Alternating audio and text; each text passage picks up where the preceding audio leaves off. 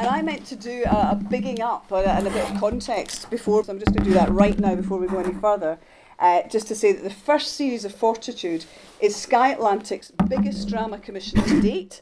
The premiere episode having been watched by more than uh, more than 3.2 million times so far. It's probably gone up. Uh, not only a huge hit with Sky Atlantic customers, but around uh, the world, where broadcasters in more than 170 territories bought the drama. So a massive, massive hit, Simon. Uh, Congratulations. Yeah, thank you. Yeah. Hence, having season two done and dusted, and I believe is there a season three imminent Um, at some point? Well, they get me started writing. I'm started writing season three, and once uh, season is broadcast, and they see how it goes down, uh, what the figures are like, and what the reactions are like, they either keep me going or um, cut me loose. Yeah. Yeah, You seem like such a nice, normal person. Um, this is completely superficial. but it is the most extraordinary series. I mean, I haven't seen uh, series one, so I was just catching up with it there, and I, I'm looking forward to actually watching the first series. It's really weird watching that um, that catch up at the front because it's just all the plot condensed into. And you think it took us twelve episodes to get all this, Yeah. all this across, and there it all is in thirty seconds. Well, do t- t- tell us about um, the genesis of it, because am I right in thinking that initially you thought of this as a as a film Yes. idea before Yeah. television? Yeah, I was working um, on another project. I got pulled in. I, work, I worked quite a lot in London with a company called Tiger Aspect, one of the television production companies, and they had me rewriting a terrible horror film. Um, there was a sort of skateboarding vampire, terrible thing. And I was trying to fix it, but uh, it was unfixable. And um, all the time I was working on it, me and the script editor who worked on this and I've worked with for years, were kept having this conversation about how valuable um, a monster is, and how that you know the, our favourite films from growing up, things like Alien or The Thing, have s- created something exceptional and utterly surprising and shocking. And if we could think one up, we thought we would be able to, you know, um, I would be able to write it into a film script, and we'd be able to make our fortune out of it. Mhm. And the the monster that we and we, this was lots and lots of conversations. And one of the things that I'd always been interested in was the way Ridley Scott and the writers on Alien developed the alien creature, the chest bursting thing, and they did it by um, they used the example of this uh, this creature called the ichneumon wasp, which is a parasitical wasp that lays eggs inside living caterpillars and the eggs hatch and the larvae burst out. They, they, eat the caterpillar from the inside and burst out. And that's where he got the model for the monster in Alien. And I thought, what if we go right back, instead of turning it into an alien monster from another planet, we go back to that little wasp and we go back to the world of insect parasites. So I did a lot of research and reading and was reading all this stuff about how uh, current research indicates that parasites inside a host organism can also affect the behavior of the organism quite significantly. And this felt like a really cool idea that the monster was actually creating a monster out of an, a, a human individual. So we then went into this kind of dis- discussion about how do we get this parasite into a, a human community. And we thought, what if it comes out of permafrost? So that led us, and, and all these all these different decisions quite quickly, you know, create the world that you're you're going to be setting the story in. We needed permafrost, and originally we were going to set it in Russia and make it a low budget, um, grungy horror flick. But that all changed when I told this idea to uh, Patrick Spence, who's the executive producer on it, whose company, 50 Fathoms, are the production company that make this. Mm. And Patrick was the BBC drama controller at uh, Northern Ireland, and uh, he'd just gone freelance. And Sky had just started putting out signals to all the writers and producers that they were looking for new material. And I was having a conversation with Patrick, and I was telling him this this esoteric idea about a parasite in Siberia in a low budget Russian film. And he said, Why don't you keep the idea but set it somewhere where we can have English speaking characters and set it somewhere in a community where you can get 12 episodes out of it, not just one film story? So this all came together and it turned from this grungy, independent Russian film that was never going to get made in Yeah. a million years to a, a an idea that I could write down on two sides of paper and pitch to the new head of drama at Sky Atlantic, who's a woman called Anne Mensah, who used to run BBC Scotland. So I knew I'd known her on and off for years as well. And Sky Atlantic had just sort of um, proclaimed this ambition to start competing with HBO. They are the channel that buys all the new HBO seasons and broadcasts them in the UK, and they were trying to set up their own um, drama production uh, um, sh- shows that would hold their own against sh- those kind of quality American, big long running American shows. So they were looking for some sort of idea that they could do this with.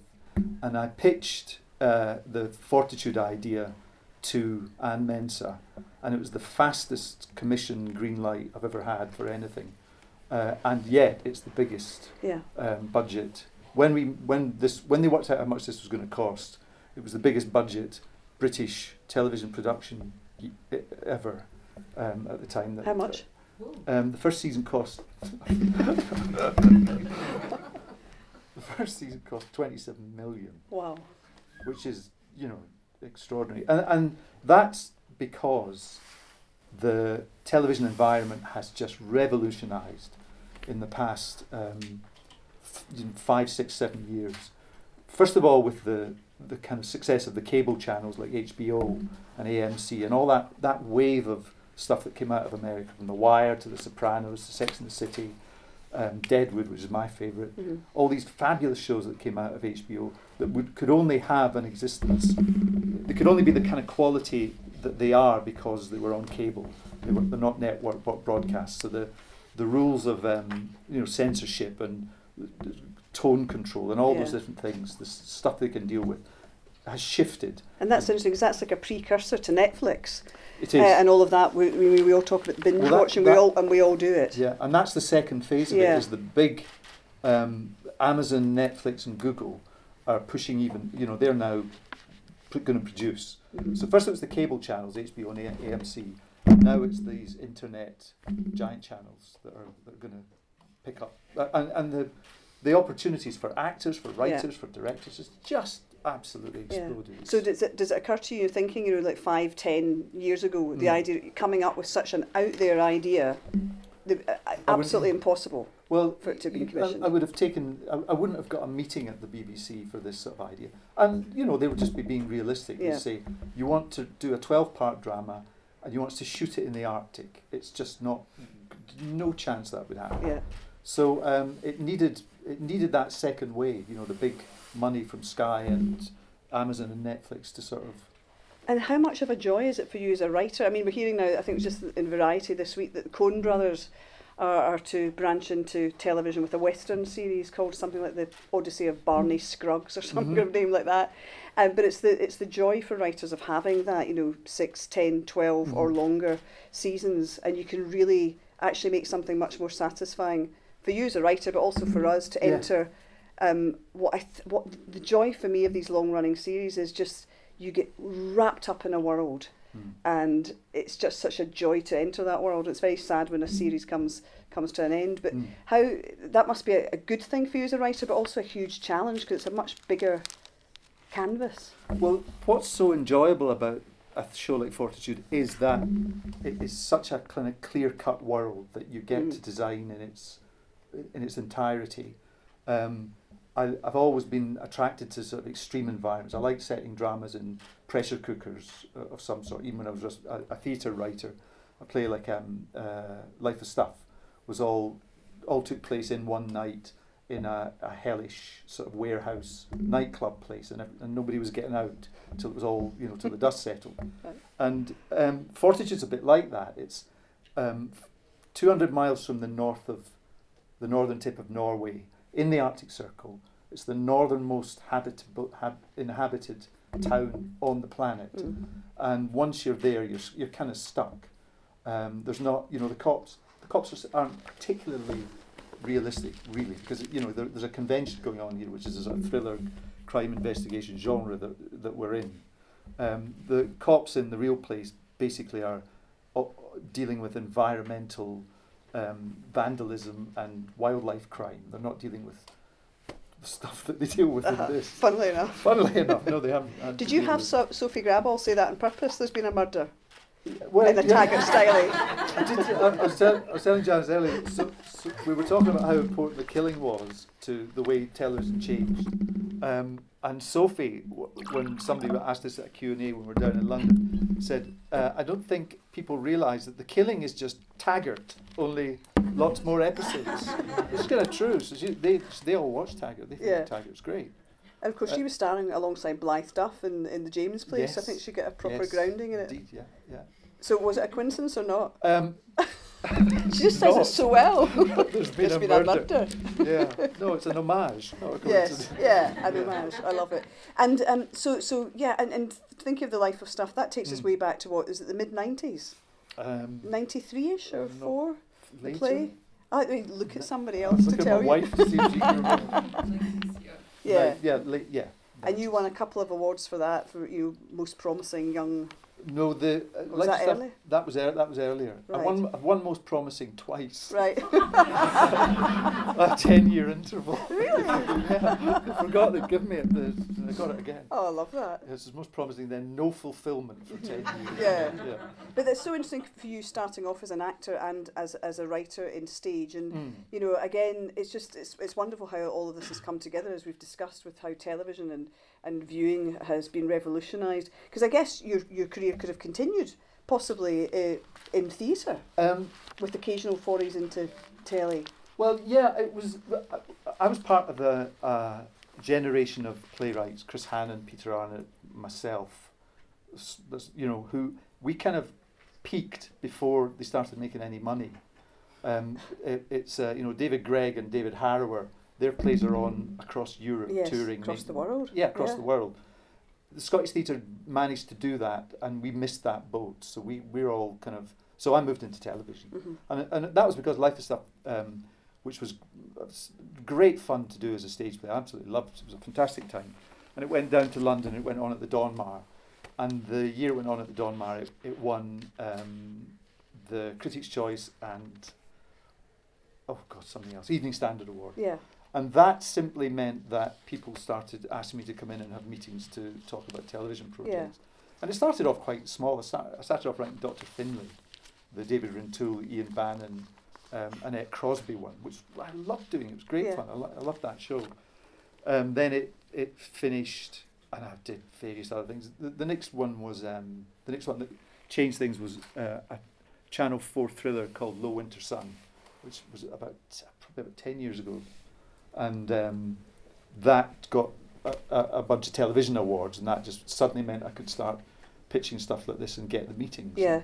Do you, I wondered if your uh, experience as an actor helps you when it comes to the pitching. yeah, Does I it? think it does. Yeah, the pitching we t- we had to pitch that in America because we had to go over and try and find a co-producer amongst all the American cable channels, and that is a di- completely different process from here. A meeting here is is fairly relaxed. Mhm. In LA when you go into these studios to pitch to HBO or AMC, it's terrifying. You have to you you you know it's so high powered and they you sit opposite these glossy LA executives and they there, there's some niceties and then they say uh, so tell us about Fortitude, tell us the idea and you, you've got to then perform and sell it to them Mhm. you know to the best of your ability and it's really scary. So, so the acting does come in It- handy. it you did. can really prep that Yeah. and go for it. Yeah.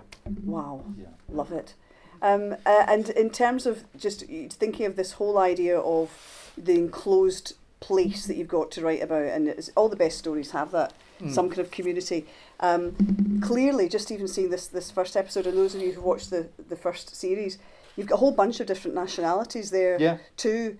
Is that a challenge in terms of Yeah. the writing? It is. It is. You ha- it's a, the writing I kind of developed when I worked in theatre had a, a demotic. A, a, a, a, it was rooted very much in the world I come from, the vocabulary I use. I mean, I often thought it felt, to me, my stuff felt like um, my version of the way John Byrne writes to an extent. You know, it felt like it had Mhm. evolved out of what John started doing. So you get a rhythm as well. You, you get rhythms, you get that, you get, you get all sorts of convoluted syntax that Yeah. Scots are particular get cut like I am now. You know, they get all tangled up, and and and that's great for comedy. hmm Um, when you start writing for a world like Fortitude, where um, half the characters are speaking their second language, there, you lose that sort of flavour hmm and it becomes something a bit more homogenized. And that's, um, that's less fun. It's it, it's an area of the writing that you're that isn't as available to you. As to But the, fun there was the cat. I, mean, I wondered how much uh, it, um, uh, control or, or uh, you had with casting, because clearly there's a lot of quirky stuff going on there too with, Mm. with people who, who clearly English isn't their first language, but there's a lot of comedy coming through there too. And actually, to be honest with you, the people that that English is a second language, I can't tell because they speak English better than, we, than we, do. we, well, the place that's set is um, uh, is a real place, Svalbard, Yeah, um, a t- town called Longyearbyen. And when you go there, the, the half the population is Norwegian, and they all speak perfect English, Yes. With that, just that slight Norwegian lilt. yeah, and it's an incredibly cosmopolitan place because it's got a, a research science base of uh, four um, a, a university with four departments in it, uh, and they attract uh, scientists from all over the world, specialists Mhm. from absolutely everywhere. So there's there's a Chinese f- uh, faculty and there's a there's a there's a Filipino community in Longyearbyen because somebody went out to work in the hotel right. and brought family. It's an incredibly mixed community. There's no there's no indigenous population in the place. So But what's lovely about that, it, certainly from even just from watching that, there's a, the sort of strangeness yeah, is really appealing it's as well. Sort of off kilterness of it, and the, the comedy comes through that to me. I love the two young female, I think the, the two fantastic. police women. They're brilliant. Yeah, they're great. They're really good in the second season. They, Yeah. we, we give them more. The girl that plays, plays Ingrid has got you know she's got no profile at all, and she did um, she did an audition tape for us from Sweden, and she's doing the whole thing, pretending her fingers are a gun as a, as a cop. And she looks as though she believe believes it all the way through. Yeah. And she looks like an angry deer in this audition tape. She's just fantastic. So Yeah. we, we, you know, we use them more and more. Tell me a bit, bit more about the writing because I know you've talked about you know the, the sort of American approach to writing where it's Mm. more of a you know you get a group of people in a room and, and go for it whether that's drama or, or comedy. What's the approach here? Well, we tried that um, partly because we n- n- nobody, none of us had any experience of making a show of this sort of scale. The people who do have the experience are the, are the HBO teams that write Mad Men and The Sopranos and all those, uh, or or Breaking Bad, and you can actually now there's a lot of interviews with the guys that do that, Vince Gilligan and David Chase and all these different Yeah. writers, and you can kind of get a, an insight into how they operate to make these big shows. So we basically just copied that uh, for the first season. We did what they do. We created a writers' room, and we had eight writers sitting around a table, and we had white wall charts up on the wall, and we set about it the way the Americans do it, and it didn't work. And it didn't work because the American culture and television industry culture has people doing that as from a very very early stage of their career. You join a writers' room and you learn how to get involved in a writers' room. The British um, writers don't have that experience. We were we were um, bringing in really high end writers, terrific writers like Ben Richards and uh, Robert Jones. Ba- five BAFTAs between them. These guys have got, and what we found was they couldn't subjugate their voice Yeah. To the the show. So we discovered almost straight away. Robert Jones wrote episode two, following my episode one, and it was really good. But it was a completely different show. It was his show. You know, it was the, it was his voice. The relationship between Dan and Morton, the two, the sheriff and the other cop, was completely different from the way I wrote it because he just didn't commit to the same antagonism that I had. And one by one, all these other writers that we brought into the writers' room um, fell away, and en- I ended up writing. I wrote ten out of the twelve episodes of the first season, and in the second season we just used one other writer and we did half and half. Yeah. And in the third, we it, it doesn't work. That that writers' room system hasn't worked. It didn't work in all in quite a few other shows. I- Is it used at all in, with British writers? Yep, they've all we've all had a go at it quite recently. And What, what, and successfully at all? No. no, it almost always ends up being the original um, author ends up writing most of the show. Do you think that could shift, or is it just too much of a huge cultural mountain to climb? well, I think it, we have to get young writers in much earlier, Uh-huh. and then it will gradually shift. I think Yeah. I think it has to because it's quite it's. Um, th- I mean, Sky don't like it because they they worry I get hit by a bus, and that's the end of season three of Fortitude because the writer's gone. You know, so they re- they genuinely No, don't like it. They, yeah. they, they want us to try and How can I just ask you how nightmarish was that for you? I mean, it must be lovely when it all finishes and you get the accolades and the viewing figures and everything. But for those writers all to drop off and you to be left to fill that mighty void Um, sounds like a nightmare. it was a actually, nightmare, yeah, it was. It was. Uh, it- yeah, it was. Um, wasn't it? it's like, it's, look at your wife, I guess. Funnily enough. Yeah, it was full on. Yeah. And, and it, the, I mean, the the scariest thing about a big show like that is the sh- the way it's scheduled. You have d- uh, you've delivered the first two episodes, and they go into pre-production, and then you write episode three and four, and they're starting to shoot episodes one and two. So the train leaves the station while you're still sort of running down the track and starts to catch you up, and you've got to stay sane enough to write episodes, you know, five to twelve, as the train's getting closer and closer behind you all the time, and that's um, that's horrible. And what kind of team do you have working with you to help share that, that burden? I work with um, uh, closely with a script editor who's kind of also a story producer. It's a bit of a, a, a mutant job description we've given him. Um, and there's an exec producer who is a sort of second pair of eyes who oversees the scripts as they come in. Yeah. And they all go. They all all the scripts when they get handed in, they go to Sky, and we've got an exec at Sky who gives us notes on them as well. But they've been pretty hands off. I mean, your relationship with the broadcaster is really important. Yes. Sometimes they're murdering you with 20 pages of notes for Yeah. a 40 page script. Sometimes they're giving you one or two notes and, and you know, they let you run. They let us away with a lot in this. And does that mean they're letting you away with even more in the sec? They let you away with even more in the second season because of the success of the first one. Yeah, yeah. And um, just tell us a wee bit about influences. Um, I mean, growing up, a boy in the seventies, Yeah. presumably watching a lot of telly. 60s and 70s, yeah. Um, I, I suppose I, I watched a lot of telly like, I was thinking about uh, things like The Avengers, Danger Man, and um, The Prisoner. They're all weird. Yeah. I suppose there was a weird, weird, there was a really weird period of quite British trippy. television Uh huh. when nobody was in charge.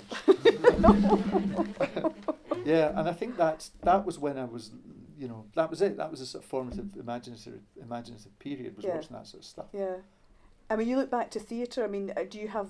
Would you consider writing for theatre again if some Yeah, opportunity popped up? yeah. I've got a half-written thing that I've spe- spoken to David Greig about at Lyceum, which I'd love to get up and running, called Flayed Baby. Flayed baby. Flayed Is it a comedy? It's a comedy. Feel yeah. good comedy. It's a rom com.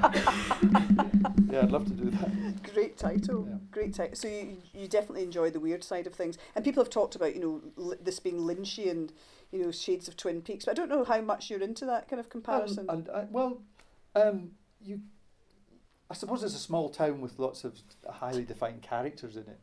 I mean, I absolutely love Lynch. That was important as well. You know, from Eraserhead up to Mm, Blue Velvet. mm. Twin Peaks, I have to say, I, I loved what I watched of it, but I didn't ever manage to go, get through the whole lot of Twin Peaks. I think I've still got the box set in a Yeah. shelf. Um, I sort of saw episodes one to nine, fourteen. Because that was back in the days before binge Yes, and was, streaming. I know it was much more difficult I to think I've got it on. Betamax as well. love, love it. I've got um, lots more questions, but we don't have too much time. So if you want to ask a question of Simon, put your hand up or just shout. How much involvement did you have in Low Winter Sun's AMC? None at all. None at all. Absolutely none. They bought it. I, I didn't. You know, it wasn't mine. I wrote it, but the company that paid me owned it. Uh, they bought it. They didn't contact me at all. They used most of the material from the two episodes that existed as their opening two episodes, and then they just went their own own path. And I've s- I've watched the first two episodes. Have you seen it? No, I haven't seen it. It they they do one big thing. It's not very good. They completely take the humour out of it, and it's just po-faced and angry. I saw I saw some reviews saying that, right? Well, that they made a they made a big decision to do that, and it, it, it wrecked it. Didn't work, and it only did one season.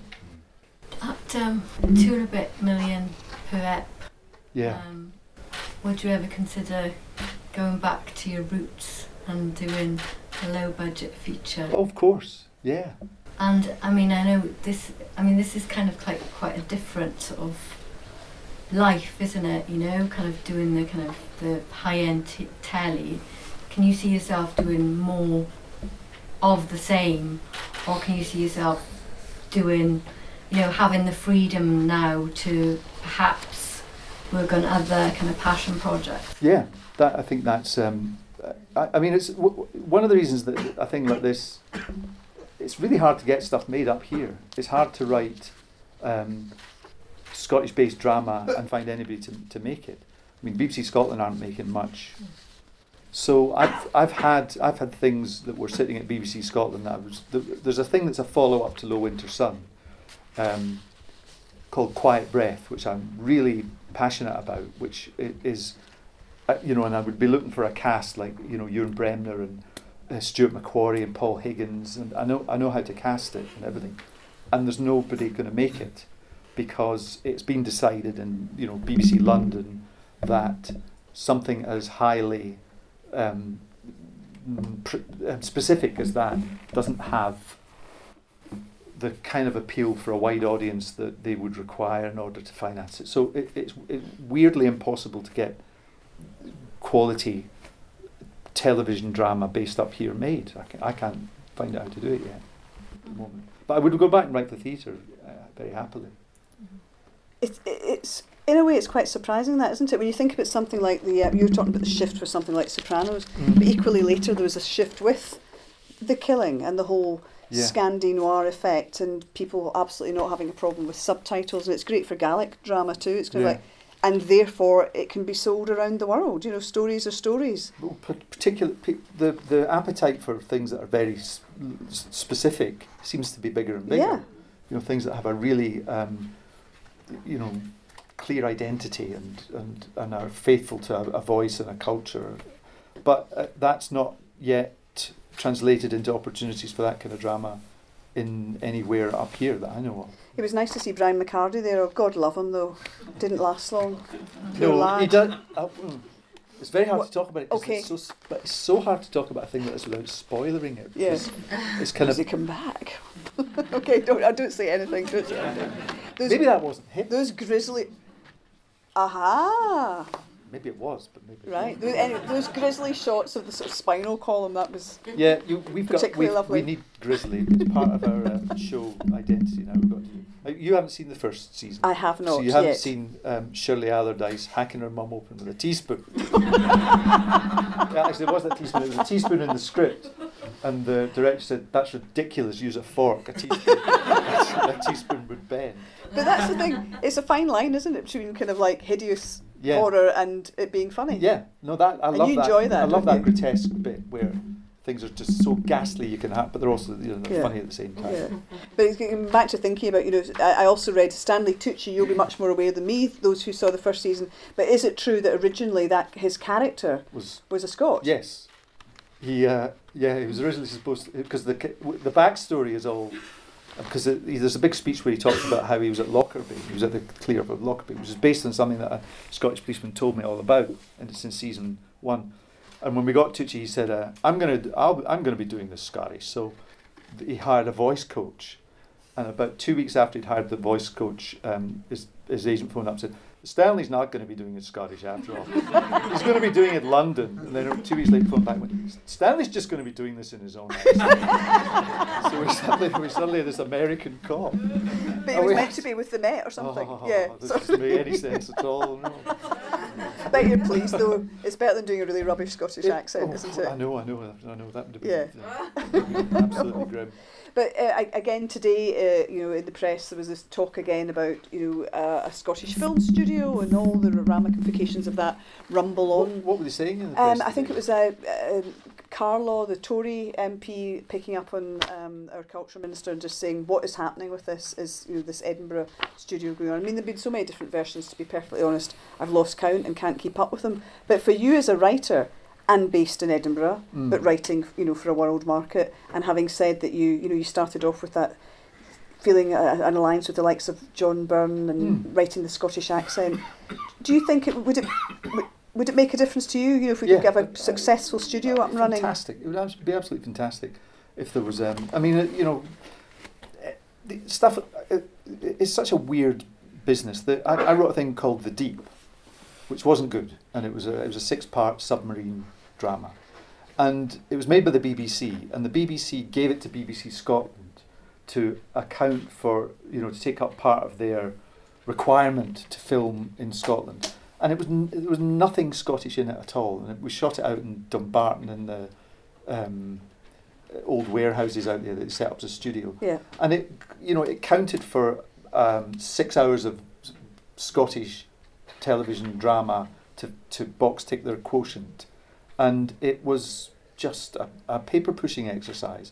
So to have a, a facility up here, a studio or, or, or a sound stage and all that kind of thing, uh, and use um, and train up more Scottish technicians, cameramen, sparks, and all that kind of thing, and brings a lot of the Scottish actors home and make and uh, you know and make drama here would be fantastic. I don't understand why it has taken so long and stalled so much. You know when there are facilities in Wales Yeah. and in Northern Ireland. I mean, not you know all the business that Game of Thrones brings into Northern Ireland is just extraordinary. yeah, and all those amazing Scottish actors in it. Yeah, exactly. Yeah. Hello, yes. You didn't film the outside scenes where it's set. Why not? We well, it's set in Svalbard, which is, as I said, 200 miles north of the north of Norway, and the logistic it- there's no there's no infrastructure. The, the town is tiny, so there is no accommodation for a great big television crew and all the actors and all the makeup and all the, you know all those people. There's no kind of infrastructure to replace to to to feed people the, the way we need it catering. You know. um, the big trucks that we use, all the electrical generators and all, all that heavy equipment that they move around on a film set. So we had to do it in, in um, Iceland. Also, the toing and froing to Svalbard was logistically really difficult, whereas the regular flights to Iceland. But we fly from London to Reykjavik and then across to the east coast to this tiny little town called Regisfjord, which nobody's ever been to, which is now a busy place because we it was busy with us, not with uh, with tourists, but was, Yeah. they do a lot, a lot of business in their hotels and restaurants in this wee place because of us. Bro, thank you very much. Yeah. Just while you're on the topic of locations, so how much of it is actually filmed on location and how much is filmed on purpose-built set? It's really basically 50-50 that every exterior is on location, almost without exception. And I, I was trying to, I, think I was anticipating somebody asking that. I was trying to work out if there are any interior locations in Iceland that we use. I can't think of any. The, s- the set build was is phenomenal that, for this show. Um, they took over two giant warehouses in Hayes, which is on the road out to Heathrow, and um, the whole police station interior, the civic centre interior with a great big mural up on the wall, and the great big glass front that looks out over the town. All that is an interior set build, and it, it was um, Gemma Jackson who was the art director on Game of Thrones first three seasons. She came in and did it, and she's she's brilliant. She's, so the sets are really good quality. I mean, I think it's quite seamless when they go from an you know banging in somebody's front door to Yeah. in the hallway, Yeah. and and they've gone from Iceland to London, Yeah. and it's incredible how good they they've got at doing that. I love the wee supermarket scene because it reminds me of Glasgow local supermarkets in the 1970s. It's, just- it's, it's, Be like it's those sa- it's quite- bananas and yeah. Sad probably more place. I know, I know. Um, I think that's where we're going to have to it. The, the episode flew by and this flew by. Obviously, we could speak to you for much longer. I'm nabbing Simon, who I hope will be in my show on Monday, 2 to 4 on Radio Scotland. So if you want to hear more, tune in. Terrible plug. Um, Thanks very much all for is there a date? What's the, the transmission date for this? Is it confirmed? End of January Yeah, 20, 26? 26th Is it? Yeah. January. On Sky Atlantic. Sky Atlantic. Yeah. Um, lo- lovely to speak to you. Continued success. Thank you. Thank you so much. Simon. Donald, ladies and gentlemen.